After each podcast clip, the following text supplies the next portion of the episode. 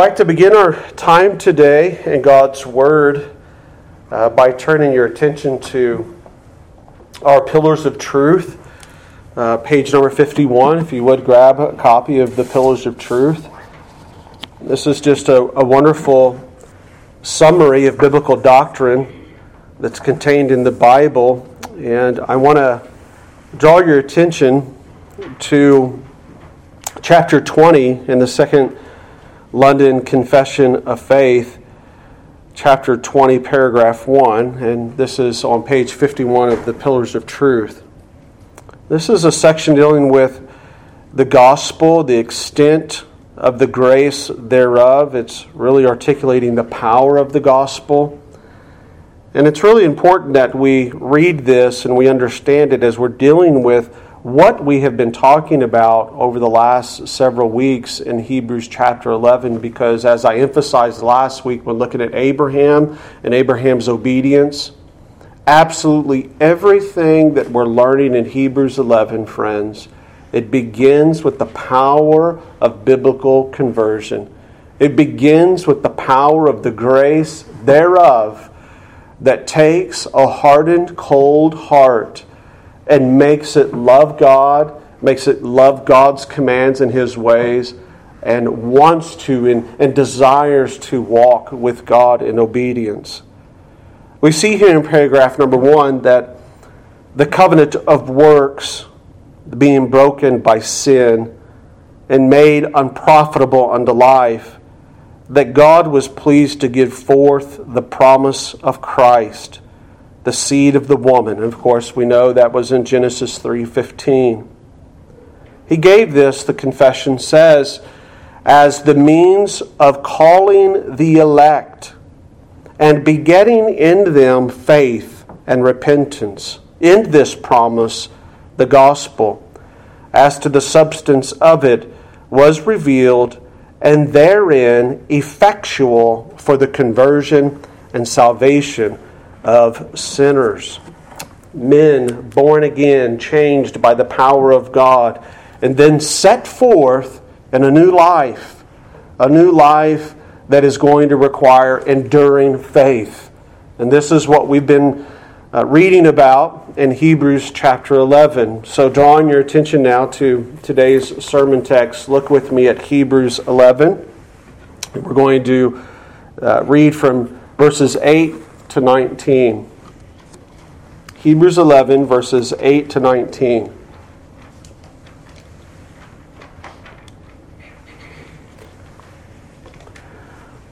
Follow along as I read. The word of the Lord says, By faith, Abraham, when he was called to go out into a place which he should after receive for an inheritance, obeyed. And he went out not knowing whether he went. By faith, he sojourned in the land of promise as in a strange country, dwelling in tabernacles with Isaac and Jacob, the heirs with him of the same promise. For he looked for a city which hath foundations, whose builder and maker is God. Through faith, also Sarah herself received strength to conceive seed and was delivered of a child when she was past age because she judged him faithful who had promised. Therefore sprang there even of one, and him as good as dead, so many as the stars of the sky and the multitude, and the sand which is by the seashore innumerable. These all died in faith, not having received the promises, but having seen them afar off, and were persuaded of them, and embraced them, and confessed that they were strangers and pilgrims on the earth. For they that say such things declare plainly that they seek a country and truly, if they had been mindful of that country from whence they came out, they might have had opportunity to have returned. But Now they desire a better country, that is, a heavenly. Wherefore God is not ashamed to be called their God, for he hath prepared for them a city. By faith, Abraham, when he was tried, he offered up Isaac, and he that had received the promises offered up his only begotten Son. We'll stop there. May the Lord bless the reading and the hearing of his word. We come once again here, friends, to this portion of Scripture that obviously is focusing upon the servant Abraham. This is, as we learned last week, a man who, with his father Terah, is recorded by Joshua, was one who was worshiping a pagan goddess, a moon goddess. And God called Abraham, didn't he? We saw in Genesis 12. And God changed Abraham through the power of the gospel and the extent thereof. He converted Abraham and made Abraham one of his own sons. He gave Abraham promises. And in this catalog of Old Testament saints we have in Hebrews 11, we come back to Abraham, who more spoken of him in this chapter than in anyone else. So it's no surprise that we'd want to come back and see what it is that this inspired New Testament author has for us to learn about the subject of enduring faith so that these first century Christians totally understand what he wishes for them to glean to make it unto the end. Last week, when we looked at Abraham, we saw that amongst the many fruits that the gospel produced in his life, there was uh, a profound trust in God once he was converted. There was an unreserved obedience to God. And indeed, we saw that those are two essential qualities that are necessary for someone to make it unto the end to, to ensure that they get to that heavenly country that is a better country. A trust that God is who He says He is, a trust that He has revealed Himself in His Word, and an obedience unto Him which always will include a continual repentance over sins and transgressions and a continual growth and sanctification unto Him. Trust and obedience the main point that the writer wanted to show us last week is where those two things are wanting, or where those two things would be lacking, there is a very real probability that a malnutritioned saint with not trust and with void of obedience is very likely going to fall away from his or her profession of the faith. But for our purposes today, there is something much more in the witness of what God did in, the, uh, in his power of biblical conversion in the life of Abraham that he wants us to see in the witness of Abraham's life to help us as 21st century Christians to cultivate and strengthen and to live an enduring faith so that we make it to the end. You may he be here today and you say, I uh, agree, yes and amen, with last week. I trust in God through Christ, and uh, uh, inasmuch as I am able, I obey Him. Understanding that that contains a continued life of repentance and sanctification, trust and obedience, yes, yes. But, dear friend, what God wants us to see in His Word today also, not only do you need trust and obedience, which He will supply in gracious measure through the power of His Spirit, now that He has brought you into a new life with Christ. What He also wants you to see, what He also wants you to grasp from the witness of Abraham's life, is that you have to have the mind, you have to possess the perspective of being a spiritual sojourner in this life if you want to make it unto the end the spiritual sojourner perspective of a person's life after they have been uh, converted is the essential element in continuing to move forward as a pilgrim, as a disciple, as a believer, as a child of God in order to make it unto the end. And so today, the title of today's message is Abraham the Sojourner. Pretty obvious in the text not only Abraham, but all the Old Testament saints, they perceived themselves as a sojourner. And what I want to do in today's message, in order to help you and I to, to foster and to live in an enduring faith, is to grasp the significance of after we have been converted, after our lives have been changed, after I've been listening to Jonathan Edwards all week to, this week in a sermon to the answering the argumentations of sinners, uh, unpacking the depths of our natural depravity that we were enslaved to, and we, through the gospel, like Abraham, had been freed from. And with that comes new eyes to see. With that comes a new heart to live. With that comes a new desire and appetite to walk with God. And we can't even really put into full words the miracle that it is of biblical conversion, the power of the gospel.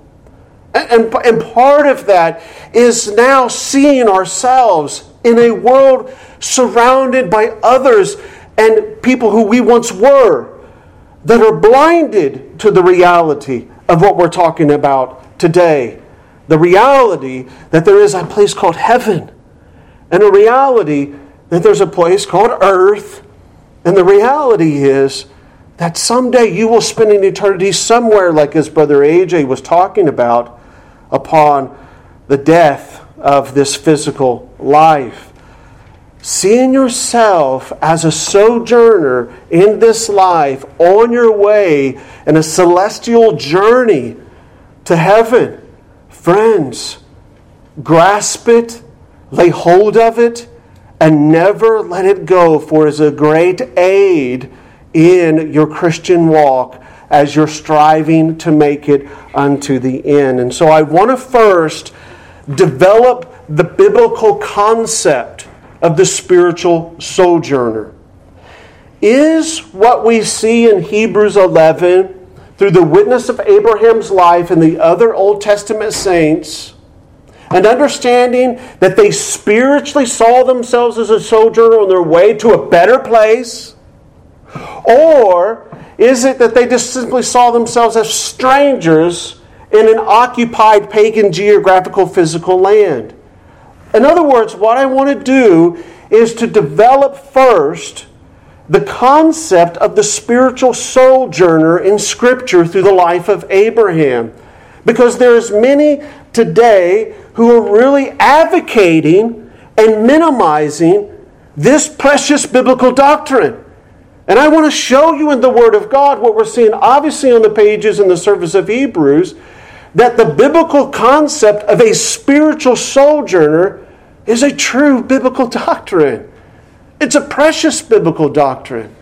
And I want you to be convinced in the Word of God that you, like Abraham, you, like David, you, like Peter, you, like Paul, are a spiritual sojourner here on earth on your way to a better, precious, blessed reality that is free from all suffering and sin.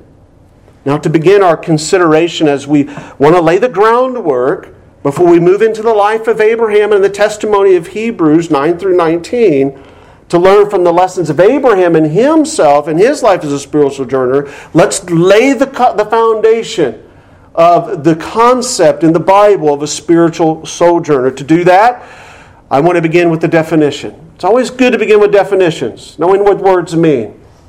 This word sojourner, that's translated in the English, obviously, it wasn't sojourner in the Greek, it was something else.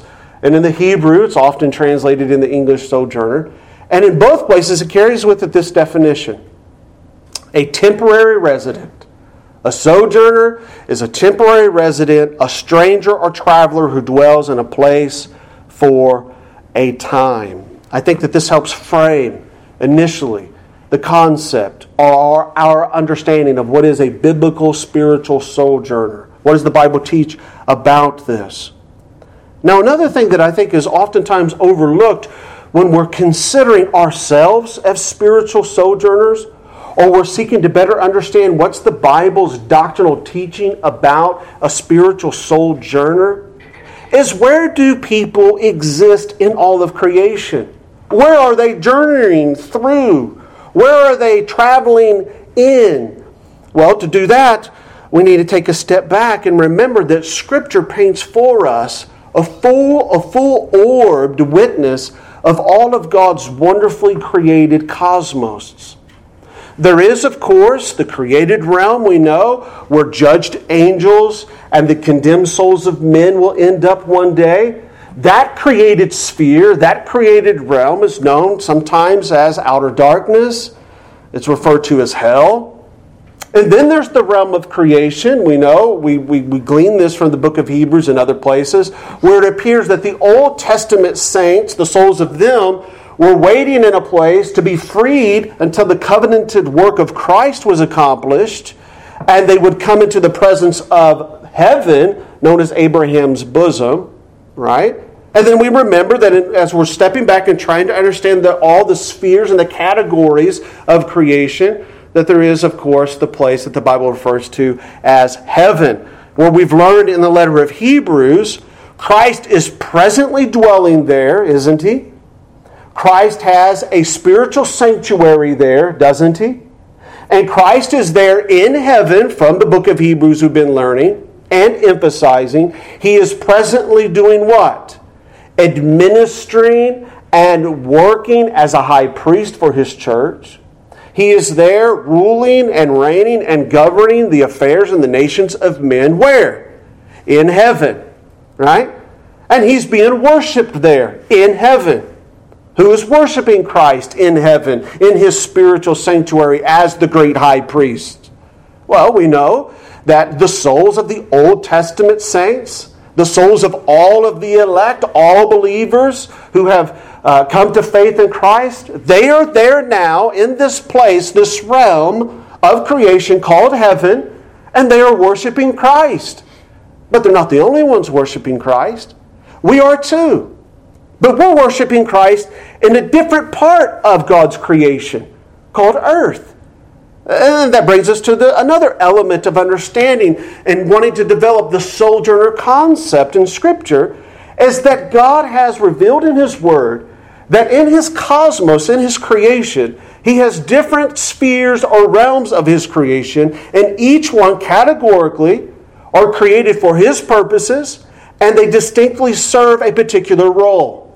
And so while the angels and while the former deceased believers in the Messiah are there in the spiritual realm right now, worshiping before the throne of Christ, we are gathered here today in the physical realm on earth, and we are worshiping Him as well. But someday will come where all of us will, uh, that is, if the Lord doesn't return, we will all what? Be laid back into the ground. From dust to dust, ash to ash, we will, we will die. Well, what will happen to our souls? Well, our souls will then go and they will transport from this physical realm and they will go to where? The heavenly realm the spiritual realm. And they will join all of those collected saints, the souls of them and the angels, and they will worship Christ where he is right now, in the spiritual realm. Friends, it is important as we're developing the concept of understanding the spiritual sojourner that's being t- uh, pointed to here in our passage, verses 8 through 19. And important for us to grasp in our pilgrim journey as Christians. It's important for us to always keep those categories and those distinct parts of creation in their proper places. In other words, earth is not heaven, and likewise, heaven is never going to be earth. It would be a mistake, and it's, and it's it is indeed confusing to ever collapse the two into one or to vaguely conflate the two. What do I mean by vaguely conflate the two? Well, say things such as we're going to heavenize earth. Well, you can't heavenize earth. See, that's a, that's a, that's a vague conflating of the two. You cannot heavenize earth just as much as you can't earthenize heaven. Does that make sense? Heaven's heaven, earth is earth, and God made them that way for a distinct reason. This present earth is marred and it's contaminated by sin. However, that can't be said of heaven. No, heaven is perfect, heaven is pure. Heaven, unlike this earthly physical realm, is free from sin's devastating, disastrous effects. Never forget that. Never forget that sin is the crippling disease that is corrupt and destroys everything that it touches, not only in the human race, but also in the physical earth, the created earth. This is why Paul he, he speaks the way he does over in Romans 8 21 and 22 when he says, All of creation itself shall be delivered from the bondage or corruption, the curse, the corruption of sin. One day there will come a time where the earth, in some mysterious way, at the great consummation, will be renewed, and there will not be these grotesque mutations that sin has brought about in some mysterious way. He says in verse 22 We know that the whole uh, creation groans and travails in pain. And while we want to be very careful to keep the categories of the realms of creation in their distinct places to understand and fully appreciate the concept of biblical sojourning, well, we're going to get at in a moment. Friends, we also have to admit that they're interconnected. They're, they're interconnected. Uh, the host of heaven, in other words, are concerned about the affairs of earth. And we likewise are concerned about heaven. We likewise ought to be concerned that Christ is there and he is revealed to us through his word, that he is there and he is preparing a place for us. We are concerned that heaven is still standing and is made pure and perfect and consistent and remaining by the very word and the presence of God. I'm concerned about that. I hope you're concerned about that. And so, God's creation, while it has these distinct categories and spheres, are all interrelated and interconnected. But never mistake the fact that they are separate, and they're separate according to God's design. There is one place getting closer to the concept of fully understanding the precious spiritual sojourner doctrine in Scripture. There is two scriptures I want to draw your attention to. There's one in the Old Testament and one in the New Testament that helps us develop a better understanding of what a spiritual sojourner is, who Abraham and the other New Te- Old Testament saints identify themselves as. And the first one is in 1 Chronicles 29:15. So let's turn our Bibles to 1 Chronicles 29:15. This is where we're going to go to just see from the Old Testament a witness not only of what I just mentioned earlier, that there are different spheres of God's creation, but also a reflection of how the believers, at least King David, perceived himself as he was here on this physical earth as a spiritual sojourner. I draw your attention to the words here of King David because I believe that it perhaps best uh, represents the reality and the awareness of the difference between the earthly realm and the heavenly realm. But not only that, but also David's perspective of himself as a sojourner in this earthly realm. Now, the context here, First Chronicles 29, is David coming to the end of his life, and he has accumulated much, and he's dedicating it unto the building of the temple, right? And Solomon's getting ready to receive or begin his reign. Notice with me here, he says, verse 14, Who am I? He's praying to God and what is my people that we should be able to offer so willingly after this sort? For all things come of thee, and of thine have we given thee. For we are strangers before thee, and sojourners, as were all our fathers. Our days on earth are as a shadow, and there is none abiding. Beloved, David here is not only humbling himself before God, acknowledging that he does not possess the attributes of God, of immortality. No, but notice that David also expresses the reality that he and all his fathers, including Abraham, we're learning about today, viewed themselves as being temporarily on this earth. Notice the language. He says, We are sojourners. We are as a shadow. Now, it's important for me to inform you that the word Hebrew here that is translated as sojourner most commonly does have connected with it the basic idea of a person or a group who is simply an alien immigrant in a place, in a land. For instance, in Genesis 12:10, Abraham's described this way when it says that he sojourned in Egypt. And then later in Genesis 20, verse 1, uh, Abraham is described as sojourning in Gerar. What? He's a alien. He's a, a foreign immigrant in this land. It's not his land. It has not been given to him. He's there, but he doesn't belong there, right? It's still a land of promise, you could say.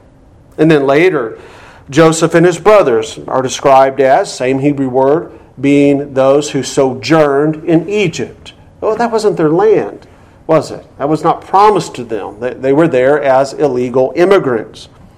Also, we know in the Bible, in the book of Judges, it refers to the wandering Levite who sojourned in Ephraim and Judah during the time of the book of Judges.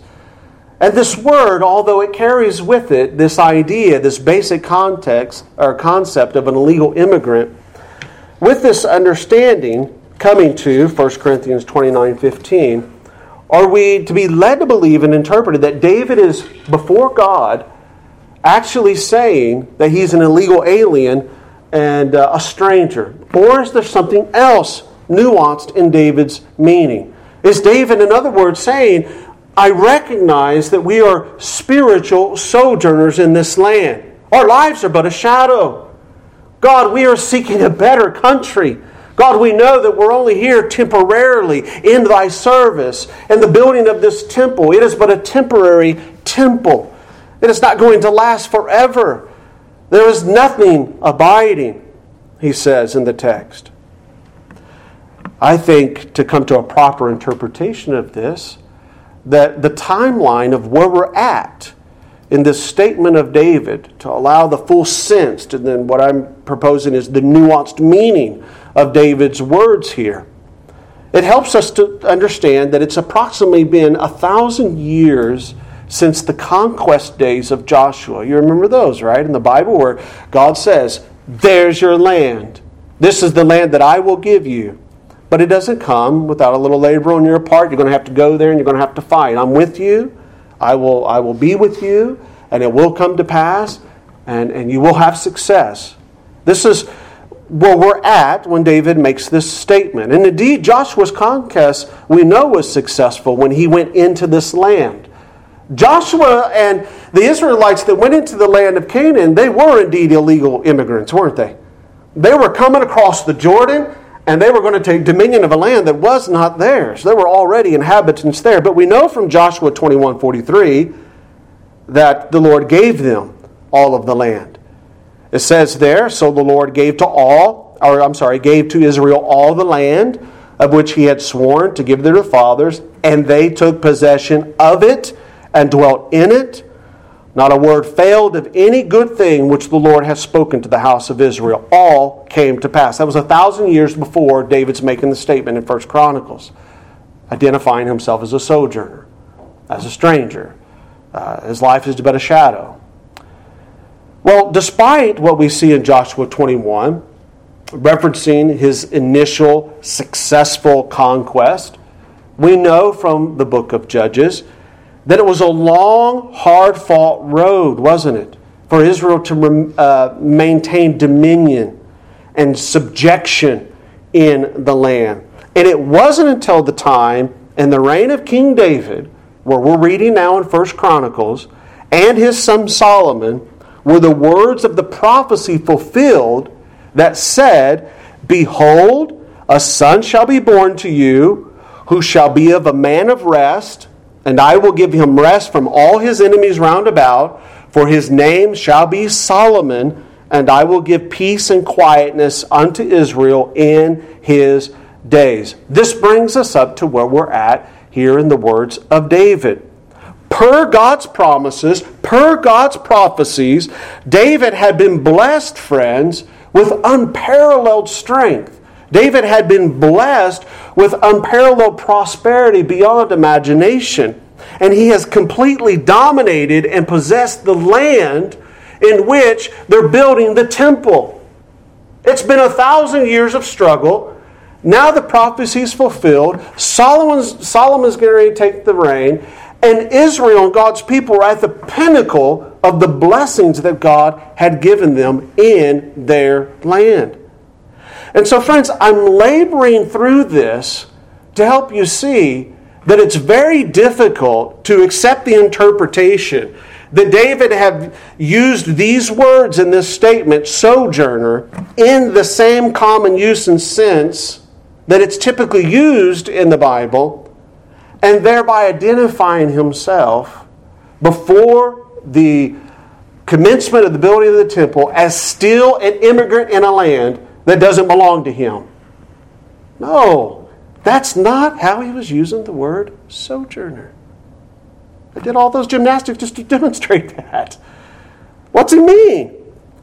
Well, rather, what seems to be the natural sense to understanding that history, what seems to be the nuanced meaning of what David is using, uh, how David is using the word sojourner here, as we're seeking to understand and develop the biblical concept of a spiritual sojourner, because it's not just being a man in a foreign land, it has a much deeper uh, significance to it.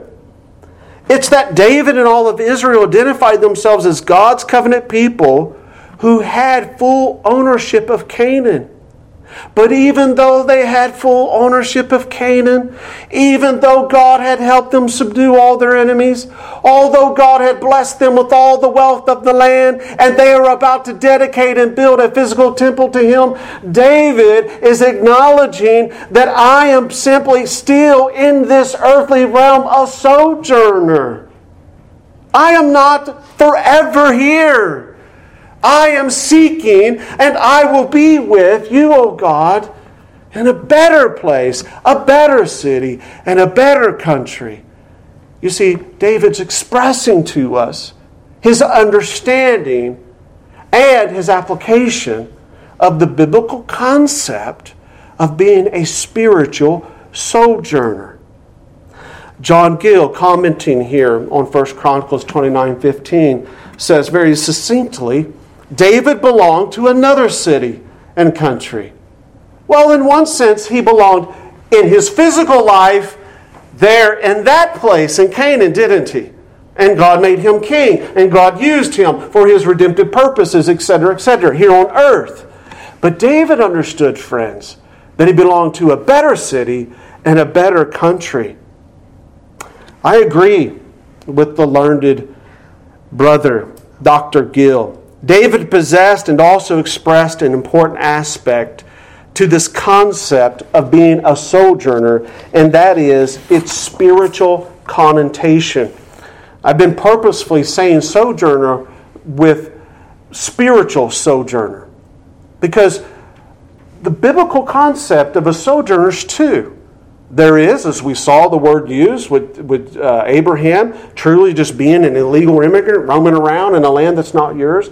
But then there's a spiritual connotation to it that 1 Chronicles 29 15, I believe, helps support, but also in other places of Scripture. By spiritual connotation, I'm referring to the idea and the concept that David and other Old Testament believers expressed the belief that they were pilgrims and sojourners in this life, and while being present in this realm called earth, they constantly looked past it all of its physical realities, and they were looking for a better city and a better country, a heavenly one, where the presence of their God dwelt. Now turn with me to 1 Peter. Let's go to the New Testament. There's another passage in Scripture that emphasizes what I'm calling the spiritual connotation of the doctrine of the sojourner. The spiritual connotation of the doctrine of the biblical sojourner. Now, the context of Peter's epistle here is basically this um, chapter 1, demonstrating you are, uh, verse 19, bought with the precious blood of Christ as a lamb without blemish and spot. You have been born again. You are believers. And you must live, while here in this life, a different kind of life. And this is what's being unpacked in chapter 2. And in the context of encouraging believers to live a life that reflects God's values, God's holiness, amid a corrupt and evil society, notice what he says with me in verse 11. He admonishes these born again pilgrims, these born again Christians, and he says to them in verse 11, you see there, I beseech you as strangers and pilgrims Abstain from fleshly lust which war against the soul. You see, they were Christians who were bought by the blood of Jesus Christ and made joint heirs with Christ from all eternity. Notice how Peter refers to them in verse 9. You're a chosen generation. You're a royal priesthood. You're a holy nation. You're a peculiar people. That you should show forth the praises of Him who's called you out of this darkness into his marvelous light.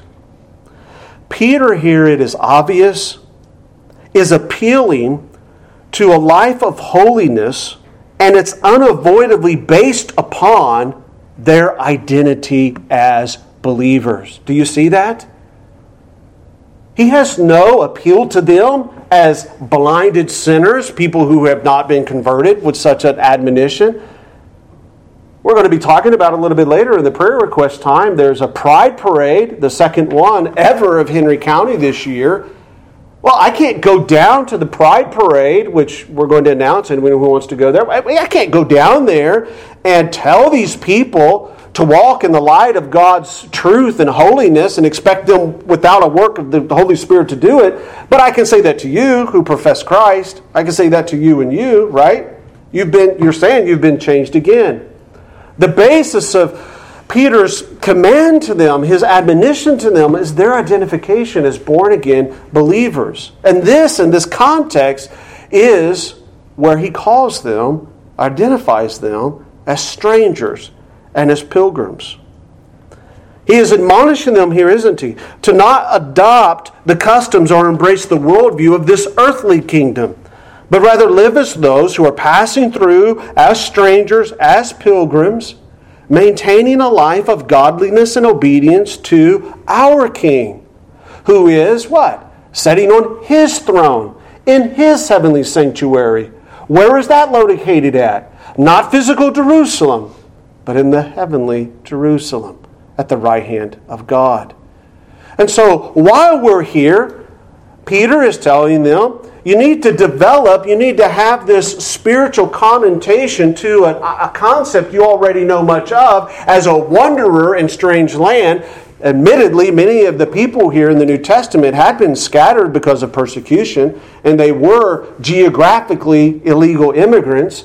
But, dear friends, don't miss what he's nailing down here is there is a spiritual connotation, one that's unavoidable in understanding a spiritual sojourner in the Bible.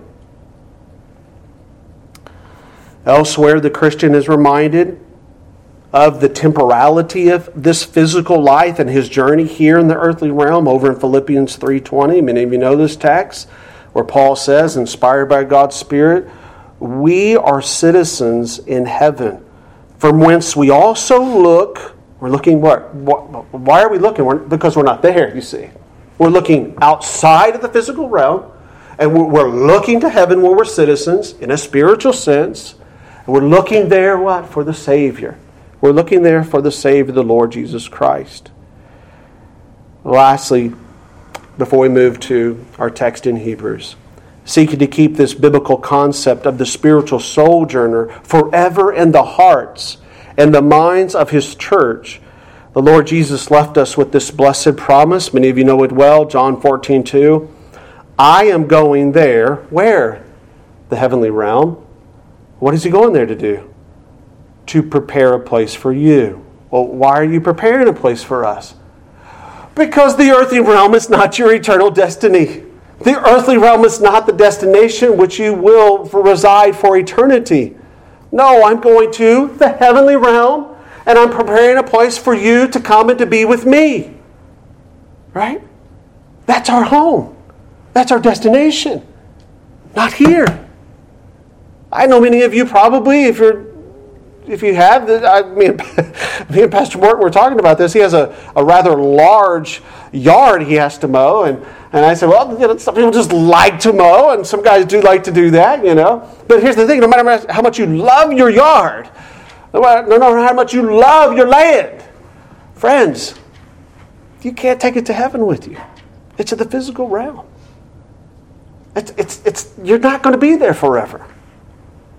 And, and, yes, I know we, we plant a lot of deep roots. And believe me, uh, our property was a foreclosure. I had to do tons of work to it to get it established. But I understand that my little home in Knightstown in Henry County, Indiana, that is not where I'm going to spend eternity. I'm going to spend eternity in the heavenly realm with my Lord in a spiritual reality that is perfect and pure and holy and without the curses of this fallen world. Well, from our text today, as we come back to Hebrews 11, it is very clear that Abraham and others named in this chapter, they grasped this spiritual connotation of the biblical sojourner. You, it's unavoidable. For those who want to minimize the spiritual connotation to the biblical sojourner, the Christian's life here on this earth, I don't know what they do with these texts. It's so unavoidable. Look with me at verses 13 and 16. These referring to these worthy believers of the Old Testament, made alive by God's grace. They all died in faith, not having received the promises, but having seen them afar off, they were persuaded of them and embraced them and confessed that they were strangers and pilgrims on earth. Let's go on. For they that saw such say such things declare plainly that they seek a country, and truly, if they had been mindful of that country from which they came out of, they might have had opportunity to return. And if you need any commentary, you, you really don't need me. We don't need John Gill. We don't need John Calvin here, friends. Verse 16 interprets all of what this means. But now they desire a better country. That is a heavenly country. You see it? Wherefore God is not ashamed to be called their God, for he hath prepared for them a city. According to verse 16, here's the new flash. The only time we sung Psalms 35 before we come to this message, where you and I will be free from the enemies of God, free from the mockeries of the enemies of God, surrounded by the pressures and the stresses of the enemies of God is going to be in the heavenly country, friends. A place where God has prepared and wherefore God is not ashamed to be called their God. You know why? Because guess who inhabits that heavenly home? Guess who inhabits that heavenly kingdom? Only the children of God. There's no dissenters in the church in the new heavenly Jerusalem. There won't be any dissenters. There won't be any pockets of resistance. There won't be anyone questioning and doubting and mocking. Now, put yourself in the context of these first century Christians. They were surrounded in a polytheistic culture and society that constantly was telling them Christ was a joke, especially these first century Jews. You can imagine, we've talked about it before, the application of being with family get togethers and family gatherings, their extended family who are still trapped in the darkness and the old ways of Judaism, not granted the salvific light that Abraham had received and they had received, saying, Come on, don't you think you're wrong about Jesus?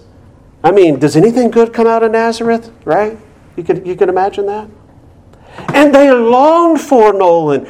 They desired, like David, like Peter, like all the rest, to finally be at rest, to be in a city whose founder and maker is God, to be in the heavenly temple and sanctuary, seeing Christ face to face, and where we all, even though sometimes some of us can mumble through the hymns there, we're shouting to the glory of Christ.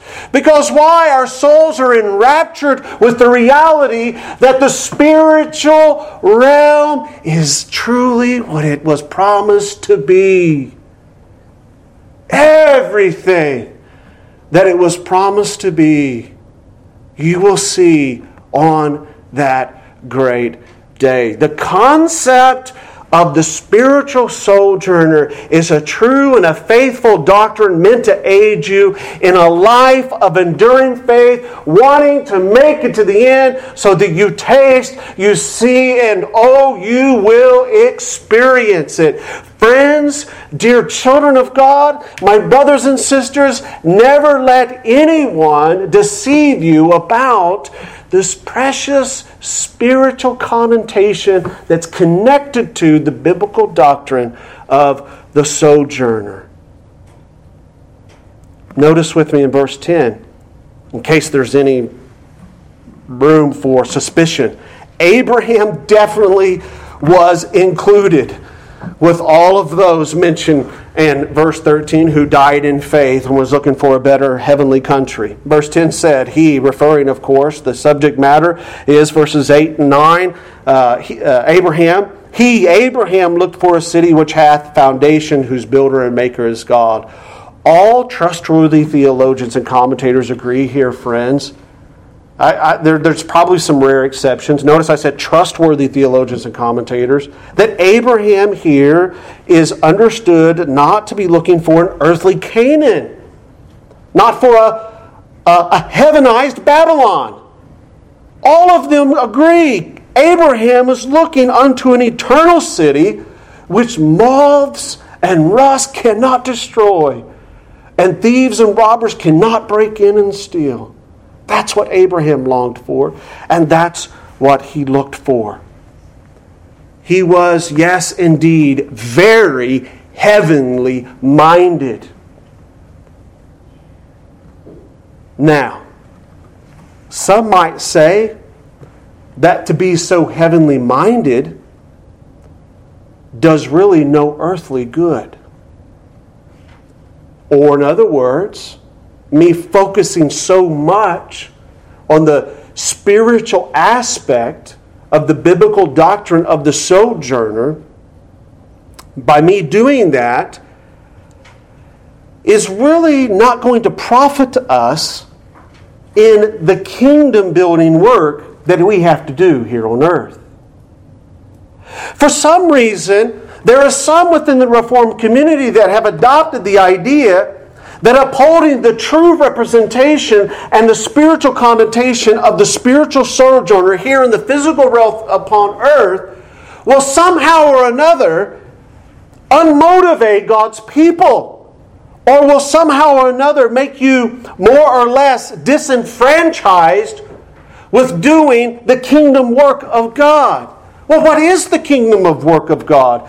Well, very simply, it's recorded in Matthew 28.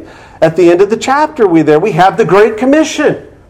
You go forth, Christ says, and you teach the nations, making them disciples. And after you make them disciples, you catechize them, then you baptize them.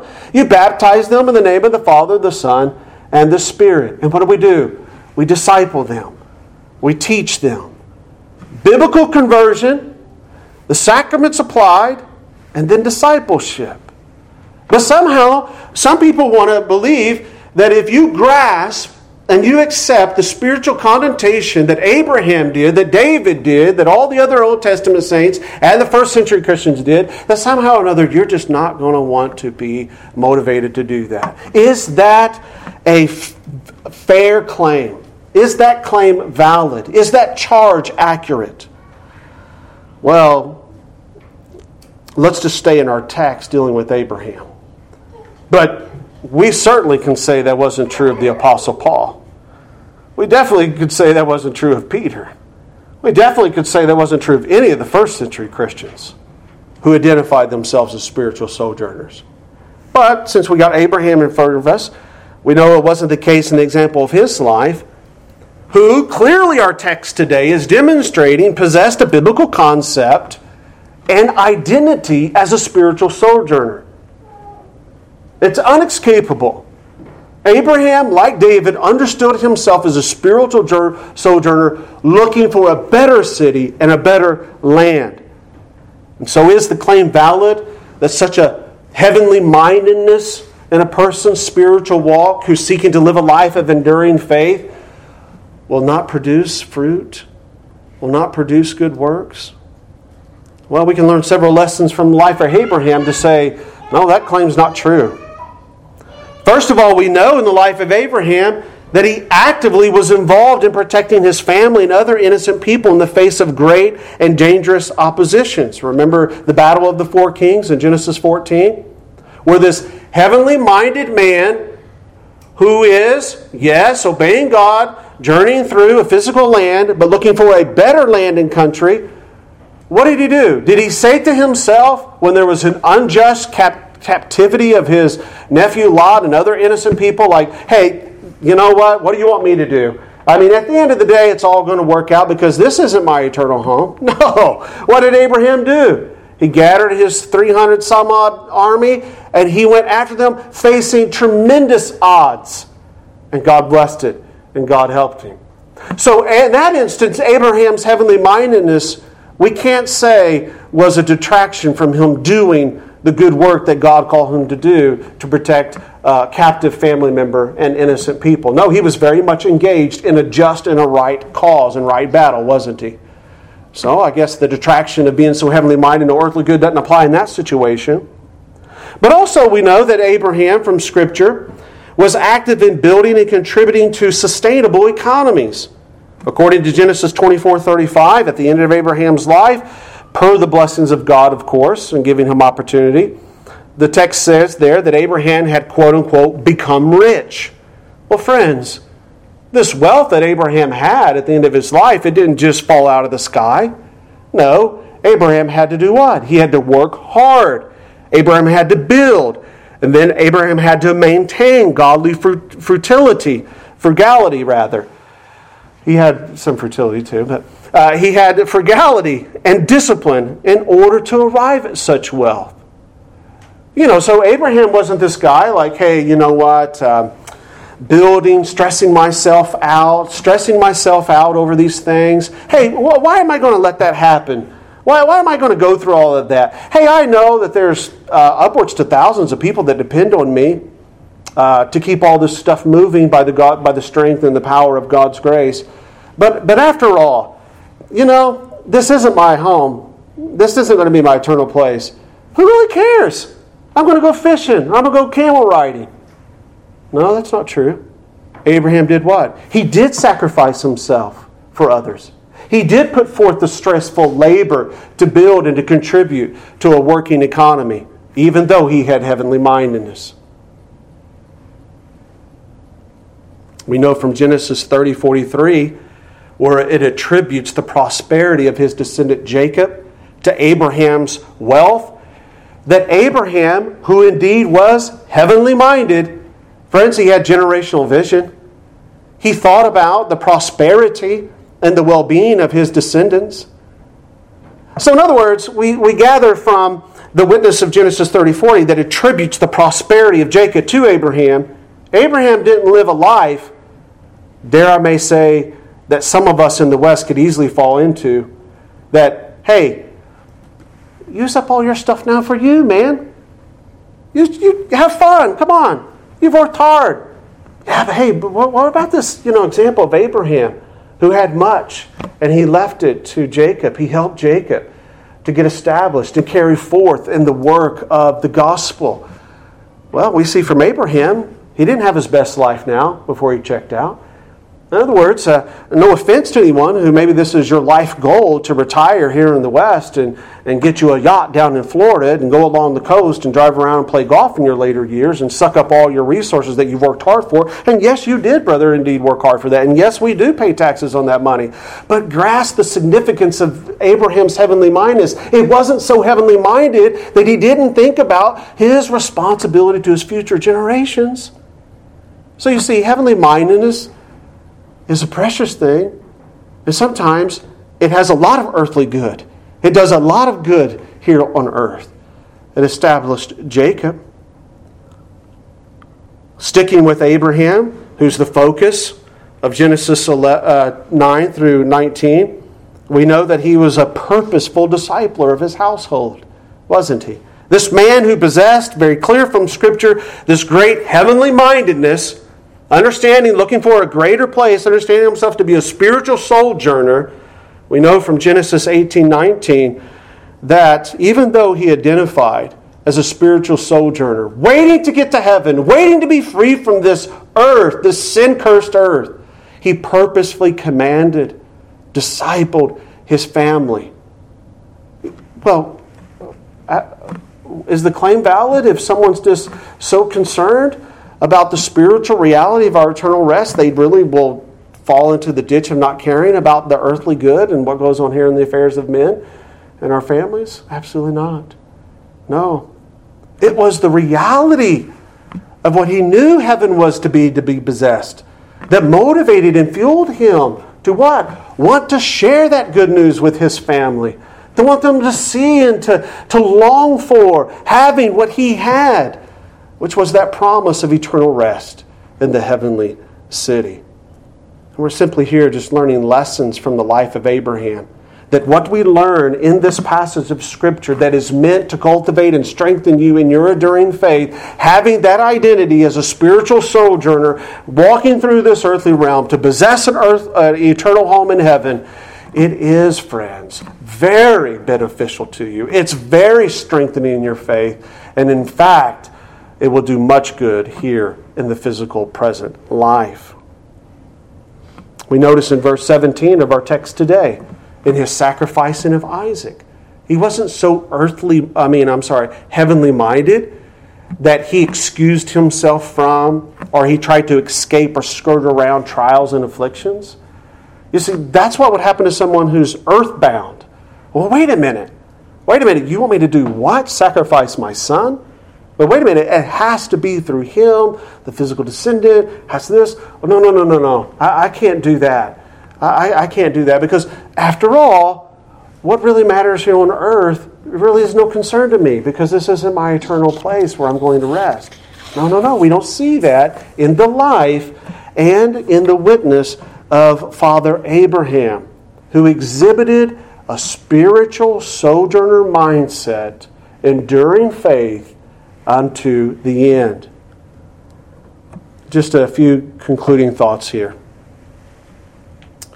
Clearly, in this passage of Scripture that we've seen from Hebrews 11 9 through 19, the Old Testament saints, and specifically Abraham, possessed a spiritual sojourner concept and idea of what it means to be journeying through this life in the service of God. It's inescapable. And friends, the more we develop that, the more we cherish that and we understand that, it will help us, like it did Abraham, in this life where you will suffer, where you will be afflicted, will you, where you will have to contend with the enemies of God, where you will have to minister to and seek to disciple and retrieve lost, wayward children, where you will have to uh, grow in sanctification because you're remaining corruptions of the flesh and demonstrate a posture of humility and repentance and saying you're sorry when you've actually sinned against someone. All of these things are important because it helps you to realize that guess what? This side of glory is always to expect these things. To expect these things. That does not mean you put your head down in defeat. That does not mean, as we see in the example, we just did a cursory sur- uh, survey of Abraham's life. It does not mean that you just accept things the way they are. No, you live as salt and light as you're passing through this earthly realm, as Peter admonished us, living godly lives to the glory unto our Heavenly Father. And we do it why? Because we've been changed. We're citizens of a, a heavenly kingdom. We're citizens of a heavenly city. And we're demonstrating that as ambassadors to all who are around us. Possessing a proper balance of the biblical concept of a spiritual sojourner and our clear commands in Scripture as sojourners, as Christians, we must exemplify these values and standards of our true homeland and our true kingdom while we are here on this earth. Paul, in closing, reiterates this theme by reminding us that while in this realm of creation called earth, we are to be ambassadors 1 Corinthians 5:20.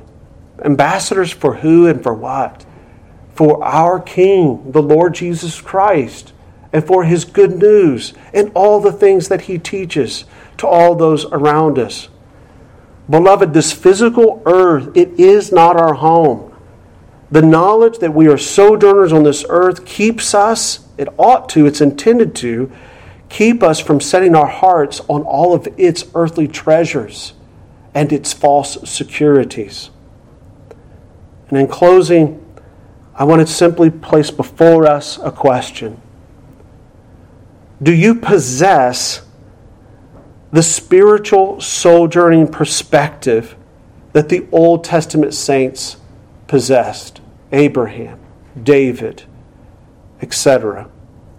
Do you possess this perceptive, knowing that your time here is short, and thus you desire to spend your life for the glory and the majesty of Jesus Christ while you're here on this earthly realm? Is that your perspective? Do you see yourselves here in this life that God has gifted you as a spiritual sojourner for just a fraction, a whisper? The Bible talks about our lives as a vapor and, and, and as a whisper, as a, as, a, as a shadow, King David said today. Or does your life reflect more of an earthbound perspective? One that's pouring out all of your energy and passion upon things that are temporal and they will not last. Let us be honest with ourselves. As spiritual sojourners, what does our life witness is our priority? When we look at Abraham, we know and we see what his priority was the advancement of the promise of the kingdom of Christ. He trusted, he obeyed. He didn't unnecessarily get entangled, as Paul says later on, as a good soldier in the affairs of this world. But he did what God called him to do. And in every moment, everything he did, every person that he hired, every field that he planted, Every single time, he saw it as being obedient to God in some way leading up to the bringing forth of that promised seed. Do we live our lives with that sort of intentionality? Our interaction with our coworkers, the way we educate our children, the way we raise our families, the way we spend our money, all of these things. I know there's such sensitive spots that we don't want people to question. But how are we doing that? How are we doing that to manifest that our priority is to advance the kingdom of Jesus Christ? I think that the wise Christian is one who's not afraid to ask such questions, but to allow the witness and the example, which the writer of Hebrews tells us later on in this letter, is intended to be set forth in the lives of these people not because they were worthy, not because, as I said it over and over, they were some special, unique people, but because what God had did in their lives.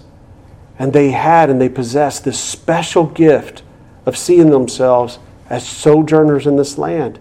And they were going to make it count. They, were, they knew that their time here was short. And they were going to use every week, waking moment to advance his cause and his purposes.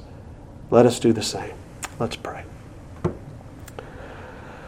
Our gracious Father in heaven, Lord, we come before your holy throne, your spiritual throne, O God, and we ask that you would help us to cherish, help us, O Lord, to glean from, to soak in all of the precious little nuggets of truth, Lord, that are held forth in the examples of these Old Testament saints' lives, which are meant to brick by brick, Lord, fortify our endurance, fortify our understanding of what is required to foster an enduring faith, a faith that will last unto the end.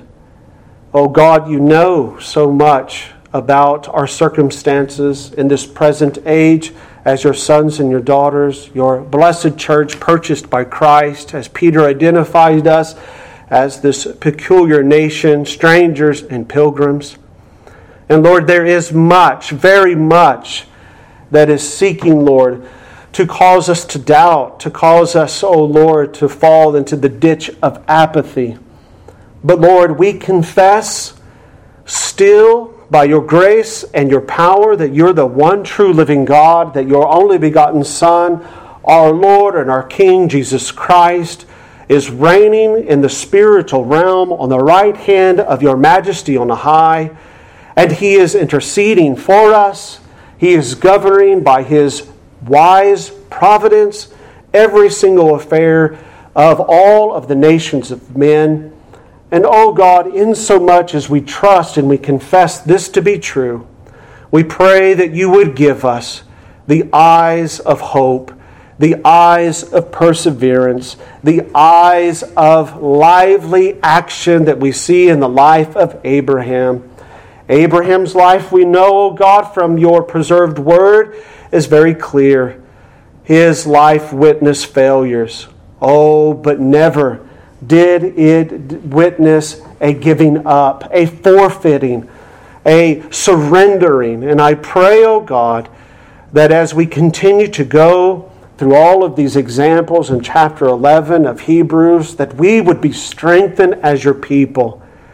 Lord, all of us come here today, no doubt, wandering around in this earthly realm with the dust of Egypt upon our feet and Lord, we are weary.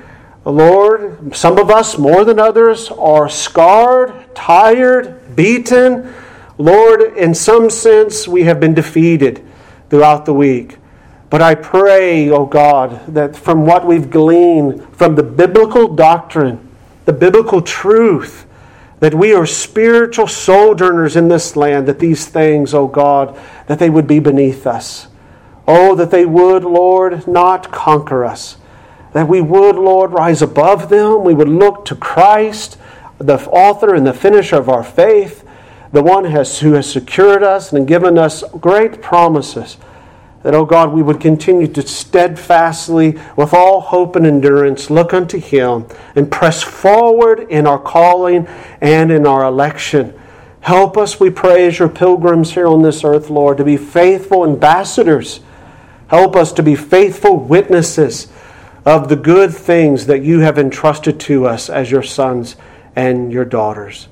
And, oh God, until you come again, we trust that as our bodies are laid in this earthly ground upon our death, that you will raise up by the power of your gospel, you will raise up people to take our place. That too will be sojourners on this earth until the great consummation occurs. Give us, we pray, O God, preserving eyes, sojourning hearts, that we may live for your glory in the evil day and age in which we exist. We bless you, we thank you, and we know you will do great and mighty things through your church. According to the name and the power of your Son, Jesus Christ, we pray. Amen.